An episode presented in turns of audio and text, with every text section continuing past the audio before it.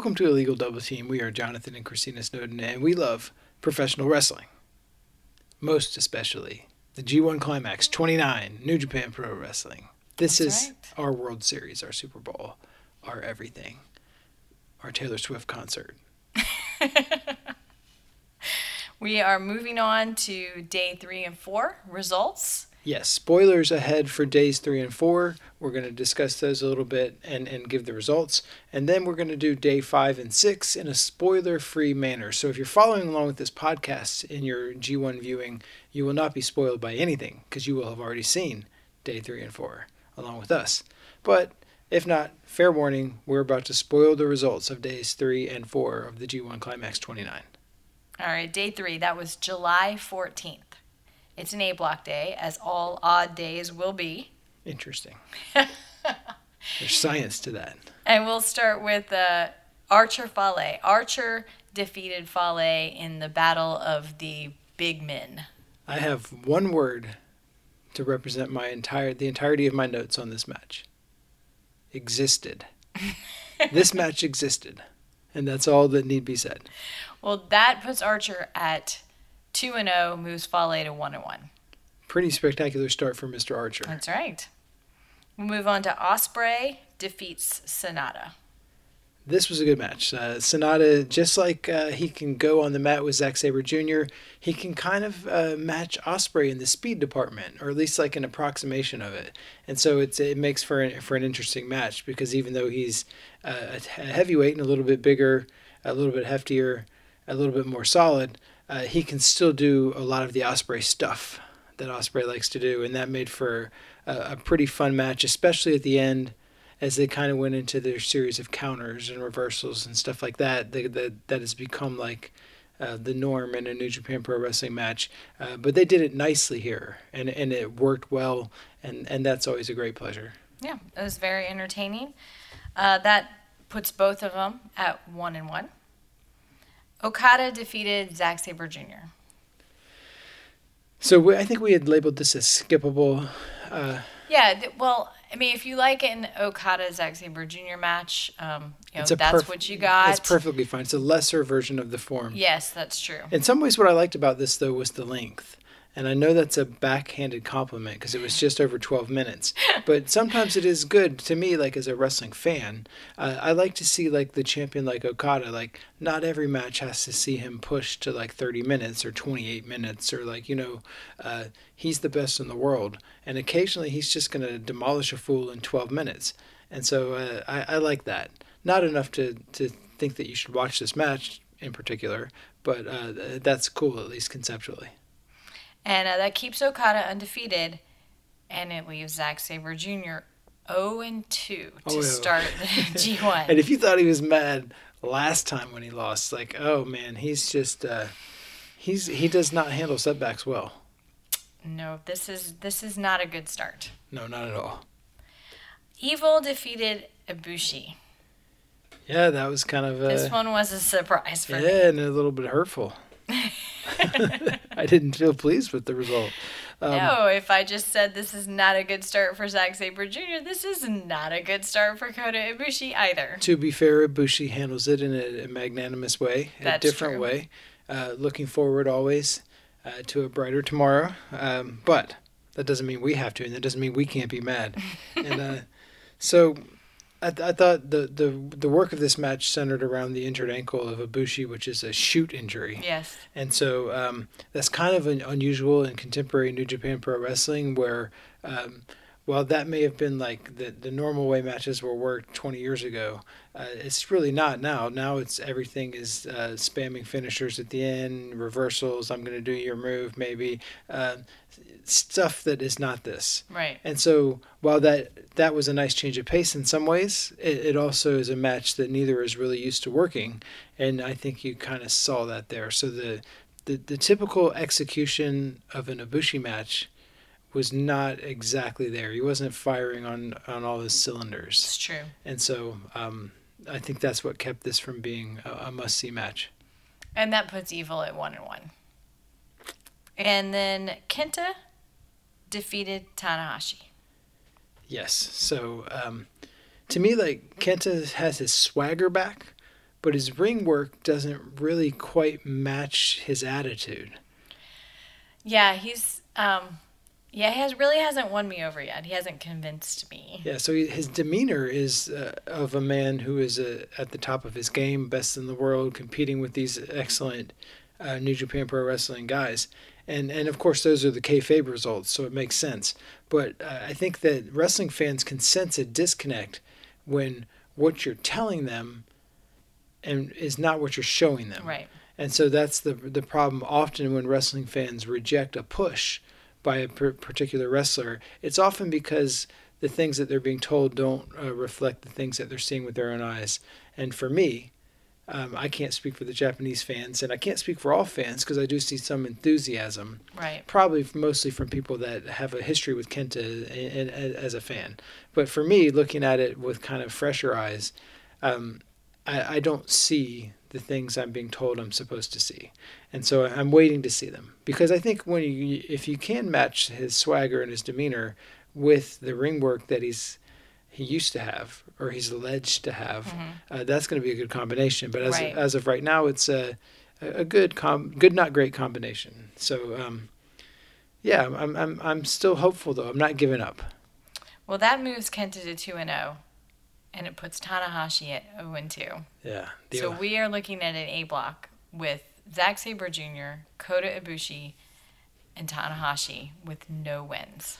Which is kind of wild because I mean, if Very you, wild. when we were going through our list and, and trying to put together our predictions, and before this event started, me and you both had our like matrices out and we're adding up points and stuff. Uh, I think that those were three of the four people we expected to do really well. Yeah, not all the results are a surprise, but we definitely did not uh, book them all being all having two losses to start the tournament. So yeah, and uh, all all at once. It's interesting. It's an interesting tactic, and I guess in some ways it does deflect uh, attention off of any one of them, so no one is like has the spotlight on how poorly they're performing because everyone is, and so that's a, an interesting tactic to to get around that. So, yeah, I don't, I don't know. Um, none of those were, were gonna are gonna be among the, the best matches of this tournament when it's all said and done. All right, we'll move on to day four. That was July 15th. It's a B block day. And uh, Shingo defeated Yano. I, I enjoyed this. It I did too. as far as Yano action goes, it was good. Um, I think you had an interesting take on on what made this match, in, in particular, an, an interesting uh, Yeah, well, Yano match. That's right. Uh, Yano had just was off a, a really, um, really fun match with Naito. And it seemed obvious to me that the storyline here was Shingo saw that match. Yes. And he was not going to be fooled by all the same tricks and shenanigans from Yano. Yes, like Beverly Hills Cop, where the guy's like, "I ain't gonna fall for no banana in the tailpipe." like, uh, yeah, uh, Shingo was not gonna fall for the banana in the tailpipe. That's right. And so uh, Yano had to come up with something else. So, like, you know, he did the Eddie, Eddie Guerrero special where he pretended to be hit with a chair and to trick the referee. it and, was lovely. um, yeah, lot, lots of cool stuff. So this was Yano 2.0. This is uh, uh, slightly, slightly different Yano. It was like the remix Yano, and uh, I liked it. It was fun. It was fun. Uh, puts both of them at one and one to start the tournament. Uh, Juice defeated Goto. Yes. So we talked about this last week and about how it's like uh, uh, they're trying, they're kind of meeting in the middle where Juice's uh, his career is on the rise, Yano's uh, Goto. Goto's is on the fall. Um, but I think it's it's interesting because we do see a lot of discussion of a re-energized Goto, and that was the whole idea. He traveled to Los Angeles. He trained with Shibata. He put himself in with the young lions at the at the LA dojo. La Dojo. La Dojo. that, that makes it fancy. It's like the it's like the Target, the Target Target This of is- dojos. This is this is a good joke. Yes, it's a good. I don't know whose joke that is, but it's a good one. It's it started with Naito, and now I think all of LIJ Does he know that's a joke though? Like, yes, I, okay. he knows it's a joke. All right, good, good for him. Um, but what I think is interesting is this discussion of a re-energized Goto is kind of depressing in a way for him, or it should be, because like, okay, he's a re-energized Goto, and he still can't beat Juice Robinson. Like, it's not like he's a re-energized Goto and he can't overcome Okada in a title match. It's like he can't beat the most mid-cardy of mid-card guys in a G1 Climax 29 match, and so. Um, Whatever. He beat Jay White. it's just kind of like a condemnation of where Goto stands right now, and um, It was a solid match. Well, leaves Juice undefeated. Yes. Two and Good oh. for Juice. I love you know I love Juice. I do. And Goto moves to one and one. Moxley defeated Cobb. I didn't know exactly what to make of this match. I liked the way it felt. It was interesting and different, but at the same time, it was just like it- it didn't seem like a match that belonged in the G1 Climax 29. Like it was like a match they imported from some other show, and like you know they hit hit the button on the, the VCR and played this match for some reason in the middle of the New Japan show. It wasn't a New Japan match. It felt Right. like that. That match could have been on like a 1998 edition of uh, WCW Thunder or something. You know, like uh, I don't know. It was perfectly fine, and, and, and I enjoyed it as a wrestling match, but it just it it was incongruous. Is that how you would say yeah, that word? I think that works. um, it, it with the rest of the show, it didn't quite fit. That's how I looked at it. All right. Uh, Moxley stays undefeated. Cobb still hasn't picked up a win. Ishii defeats Jay White. I know you love this one. Yeah, well, I waxed poetic enough about it in the last show, um, but I, you know, up to this point, this was my favorite match in the tournament. I think, and uh, I just, yeah, I just, I love the performances from both of these guys, um, especially Jay White. I just, I thought this was just like a, you know, this was pinnacle Jay White. This was, this was great, and um, and you know, it's also we get to see Jay White go down, uh, you know, no wins, two losses. Like uh, that's not how he wanted to start this tournament. It it is always delightful when a particularly obnoxious uh, heel uh, has his comeuppance, and and it's happened now twice for Jay White in a row, and he and he does not handle it well. No, he started this entire tournament on just like an absolute tirade about the fact that he couldn't believe that he even had to participate in this tournament in order to get another shot at the belt because who deserved who deserved a shot at the belt more than him?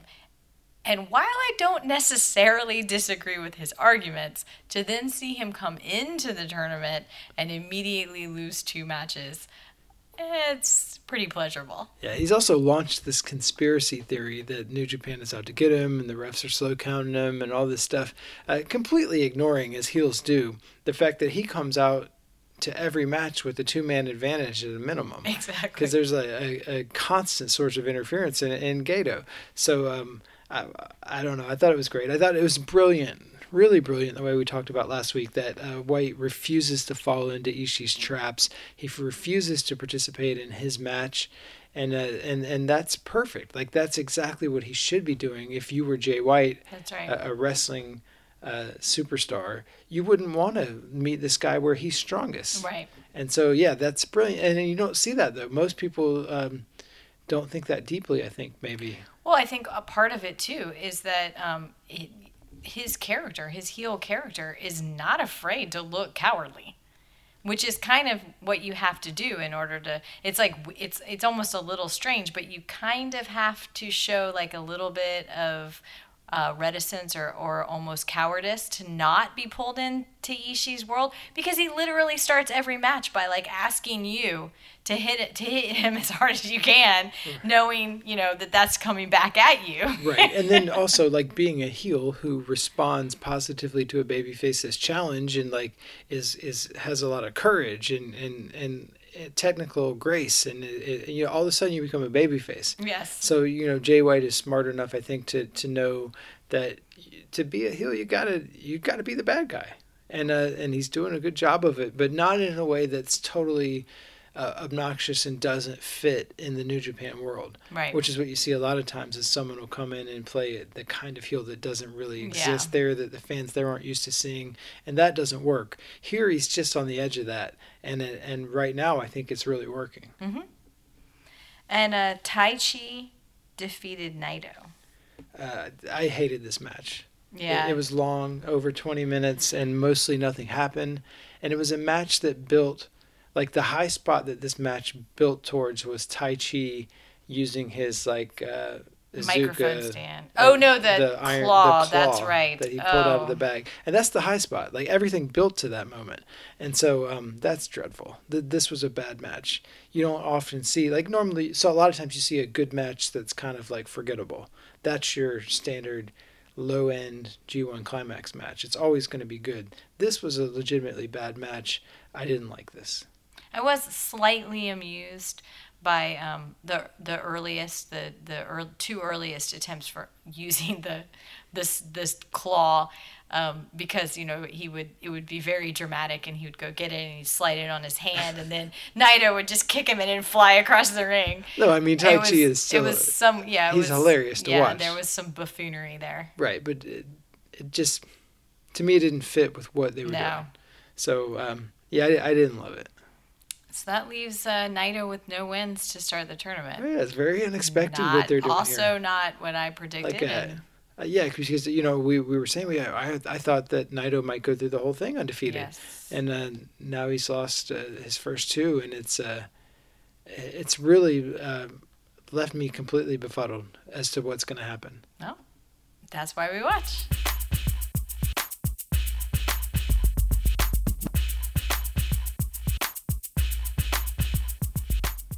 And now we'll move on to day uh, five and six. Spoiler Yes, free. Spoiler free. We're not going to say the results of these matches. Only kind of give you a rough guide for which ones you need to seek out if you're trying to like um, do like a highlight version of the G129.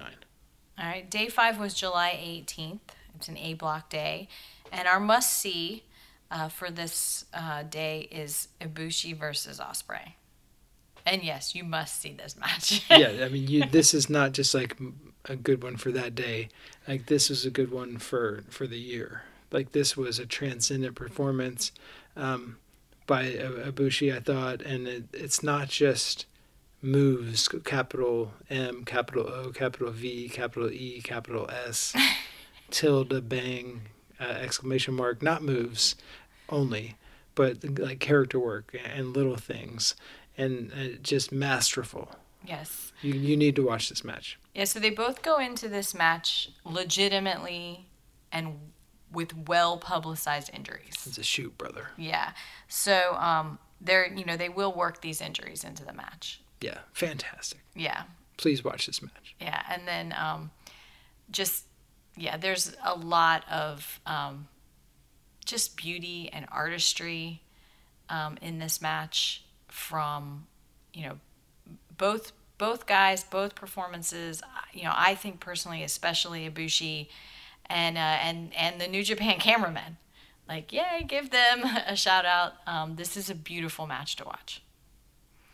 And uh, we have three nice to see matches. So, sort of recommending four out of the five matches. This is a pretty good night. Yeah, I mean, if you have the time, like I would say that you should watch this entire show, um, except for uh, if you wanted to skip one. Okada versus uh, Fale is the skippable one. Um, without spoiling it, somebody gets attacked before the match. Somebody has a, a lot of interference helping him. I'm not going to say who. Um, it's just a garbage. It's garbage. Don't watch it. But if you do have time to watch uh, some of the other matches, then uh, take a look at Kenta versus Archer. I think I like this one maybe more than you did, but um, you know this is um, this is little man, big man, two people who aren't really very familiar with each other. They have roles to play. Uh, they both see um, you know their specific paths to victory, and I think they do just a really good job. Um, you know, trying to get it done. Yeah, the question uh, in this match is whether Ken, Kenta can chop down Archer uh, before he dies, because everybody dies. Everybody dies. Uh, but I'm not going to to spoil the result. But that that's the, the basic story of this match, and it's a good story for, for a match like this, and, and they did a, a good job with it. And uh, I think Tana versus Zack Sabre Jr. and Evil versus Sanada um, had very sort of similar stories to me, anyway. Yeah. Which is the the story of two people facing each other across the ring who know each other very well. Tana Zack Sabre Jr. because in the recent past they have had a lot of matches together, and Evil versus Sanada because they're friends, they're faction mates, and they're tag team partners. Yeah, the, thematically, I think that was the ba- the basic story in the ring was that the the guys knew what the other one was going to do, and who was going to react fastest, who was going to be smarter, who was going to get the jump on the other one. Uh, I think that Sanada versus Evil had an extra emotional element um, for fans, especially. Um, you didn't necessarily see it with the wrestlers, who had, had game faces on, but like for the fans, I think seeing partners uh, do battle is always an emotional roller coaster for fans of those those particular wrestlers. Uh, I I liked uh, the the Tanahashi Zack Sabre Jr. match. I was like this close. I'm holding my fingers close together. Um, making that a must see match because I just I thought it was really well done. It was like the perfect mix to me of Zack's match and Tana's match. It's a little bit of both. They they did they were in both person's world for part of this match and and and it, it was worked really well and the finish to this match was really good. Um, I'll say no more. All right. But uh, yeah, that that those were good matches. We're going move on to day six, a B block day. It was July 19th. Um, and our must see uh, from this day is Ishii versus Moxley. Yeah, this was a re- revelatory. This was just fun. Yeah, great This wrestling. was just so fun. Yeah, I mean, so uh, Ishii has a match that he does. It's a good match. He can get a good match out of just Ishii about. is a person. Yes, he is, but he has a match, a standard Ishii match, um, and they did some of that. Some of the Ishii tough guy stuff is there, but there's also some brawling. There's also some New Japan style wrestling. There's also some stuff that looks like American wrestling. Like it's a, it's just this great melting pot of a match, and and to me, having gone back since he's become like a thing and watched a fair amount of, of John Moxley matches and having seen a bunch of Dean Ambrose matches, uh, my opinion, this is the best match of his career in the ring. Wow. So I, I thought this was wonderful. Like this was, um, I I had high hopes for the match just because Ishii is so great, but this was a match that uh, delivered beyond my expectations. And what what a great feeling that is because you know it's one thing to see a, something that you know is going to be great and it's great, and then it's just like all right, this great thing was great. But when you when there's something that you're not really sure about, and then you watch it and you're like, wow. Um, that's a different feeling, and so um, I, I really loved it. I'm giving you a crazy look because I actually what I, I was thinking the same thing, but specifically I was thinking it because I'm sitting here holding very expensive tickets to All Out and excited to see Moxley take on Kenny Omega, and this match gave me a lot of confidence in terms of like uh, what we might be able to see. Yeah, it was it was brilliant, and so we I, we were skeptics for yeah, sure. a little bit. I was. In that, like, could his work hold up? Could he hold up his end of a, a high end 2019 match? Nobody knew because he'd been in the WWE style, uh, kind of handcuffed in it. Mhm. And but this showed that yes, I think yes. The answer is yes, and and I'm I'm really pleased with it. And then also there was like a skit on the the road to All Out, I guess yes. uh, where he he kind of like explained like he that Moxley explained that he's in Japan doing this tournament in the AEW world at least to figure out who Kenny is and what he's about and to see the style that he came from and the wrestlers he's competed against and get a feel for what he does. It's like that is brilliant. I literally melted off the couch. I was just like, "Oh my god, this is great!" Like if you would have told me at the beginning of this year, it's like uh, Dean Ambrose is going to be one of your guys, I'd have just been like, what? I mean, I'd you'd have gotten slapped for saying something like that. But does it does it ever stop and make you think like what is the WWE sucking out of these other performers? Like who, who what other hidden gems are in there just being like turned into these terrible robots that I find so boring I can't even watch the product from week to week. Like they instill that in them. That's the most amazing thing. And I don't want to turn this into a WWE like a shoot interview or something, but it's like they they they intentionally uh, take all the life out of these people to make them fit into some some box that they think a wrestler's supposed to be in, and do these things like, uh, and it's it does make me so happy to see someone escape that who wanted to yeah. and um, maybe there's more of that. But I mean, obviously, the ultimate best solution would be for them to be able to just do what they do in WWE. That might that might help WWE with their consistently declining audience. Like I'm I'm just spitballing here. I'm no expert. I'm no genius like Eric Bischoff or whoever. But I mean, like letting people do what they're good at Yeah. uh, maybe is a good beginning to your journey towards uh, drawing in a, a huge uh, increasing audience. I don't know. All right. And uh, then we had one nice to see on day six, and um, that was Shingo versus Taichi. Yeah, so I love Shingo. He's the junior heavyweight uh, Ishii in that he's a wrestler who's not you're not he's not gonna allow you to take a night off. So for Taichi, basically every night is a night off. he just wants to screw around, pull faces, like you know, be a goofball, Tear off his pants. tear off his pants eventually, cheat, bring uh, his hot uh, ring attendant out. Like that's what he wants to do. Um, Shingo is not having any of that. If you're in the ring with him, you're gonna have a, a good, hard hitting, fast paced match. That's just how it's gonna be, and that's what it was. It was a it was a, a good match, a really good wrestling match. And uh, unfortunately, we had three matches to skip on this night. Yeah, this was kind of the pits. Juice versus Cobb, Goto versus Naito, and Yano versus Jay White. It pains me to say it, and I hope he doesn't listen. Statistically, he probably does not, based on the, the handful of people that do. Probably most of them I know personally, and we know personally. But um, the standard of work here is so high, and and Jeff Cobb just can't meet it. That's just what we're seeing. And so no one is interested in this match. And, and we've talked before about the crowd loves juice.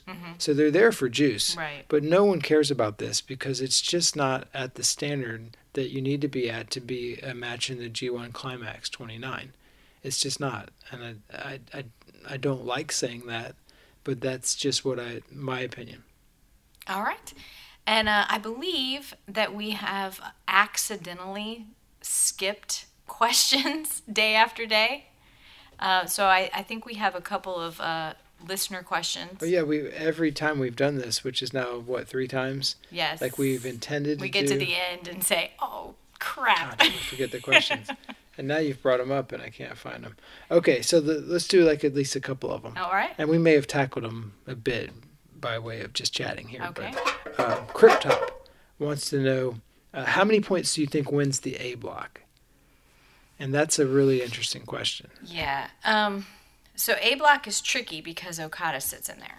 Yes. So like this B block where you have the the, the huge favorite is Naito and he lost the first two matches. Right. And so um, who knows Oh, I would have happen. thought that Jay White would have been Yeah. your second favorite. and he lost the first two the matches. two So you don't really know and and conceivably though those people could lose a bunch of matches. Yeah, there could Consequences aren't be that a, right. high. Yeah. But with Okada, your champion, and and your your strong dominant champion. Right.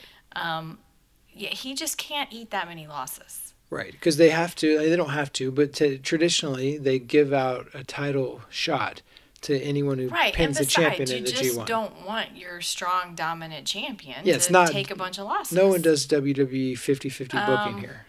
All right, so I would guess that that means 14 or possibly 13.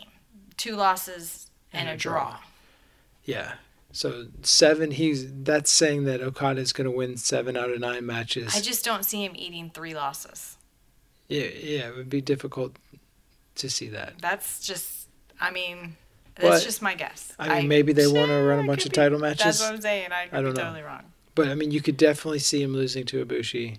You could definitely see him losing to Kenta, which is how they traditionally book these uh, outsider matches. Yeah, and two um, two title matches before January, I think, is pretty common. Yeah.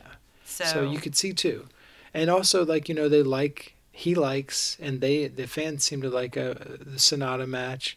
Um, the other one I might have seen him. The other two that I might have seen him losing were Zack Sabre Jr.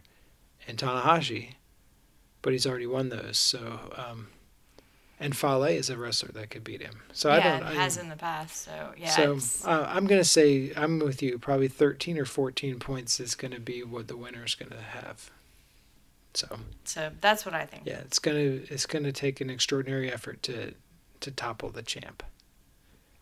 Uh, All right, what else? So we we discussed this a little bit. Eric Gutierrez wants to know our thoughts on Mox's performance in the G1 so far. Um, fantastic. Yeah.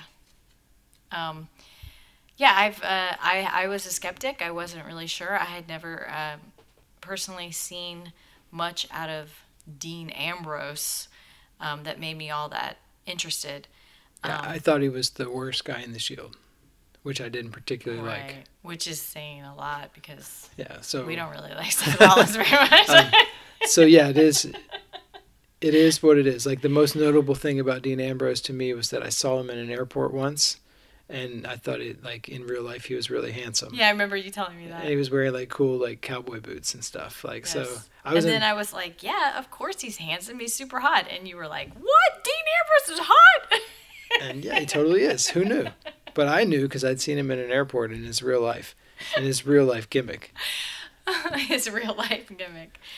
Um, That that has gotten far from the point.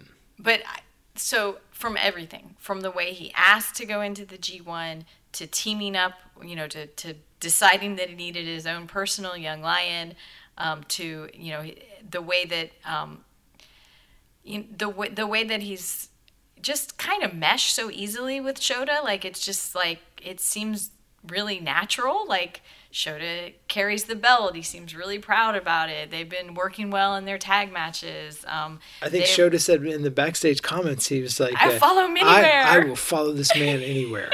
like I, I was like, this is great stories. They just- I- and that's in addition. All that's in addition to the the wrestling matches, Yes. which he's done a great job with. But like the whole thing, like everything, like it just you know his his character and the way he, that he interacts with the crowd. I I, I think it's been great. Yeah. I'm I'm it's to me it's like a bigger it's he's had like a bigger impact um, overall than most of the other wrestlers that I've seen come into the G1 in the last like 3 years from you know from other other promotions.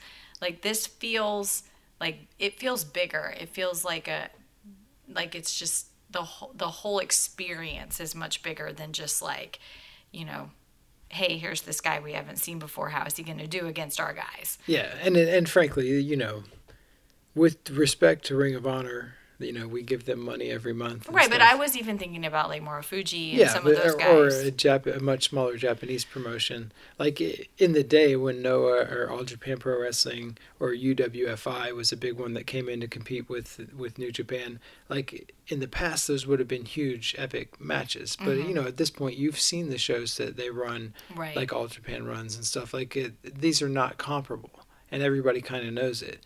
But meanwhile, um, WWE is WWE. right right And the fact that he, you know, can claim that he was the, the champion there, like that means something in Japan, I think. And and so he's a big American star coming. It's like Jericho in a sense. yeah And uh, so it, it it it's meaningful, and then he's delivered in every way imaginable. it's just to me personally it's so different than that though because uh, jericho's just jericho he's jericho all the time he's jericho in the wwe he's jericho in aew he's jericho in new japan i am a person who legitimately has zero interest in dean ambrose none whatsoever but you told me he's named jon moxley and he starts doing all this stuff and suddenly like i'm his biggest fan I mean, it was the most. it's like a whole different person as far as i'm concerned. It was the most incredible surprise when the weird knife pervert, who they did all the promo videos for, fighting Juice Robinson of all people Yes. uh, in the mid card,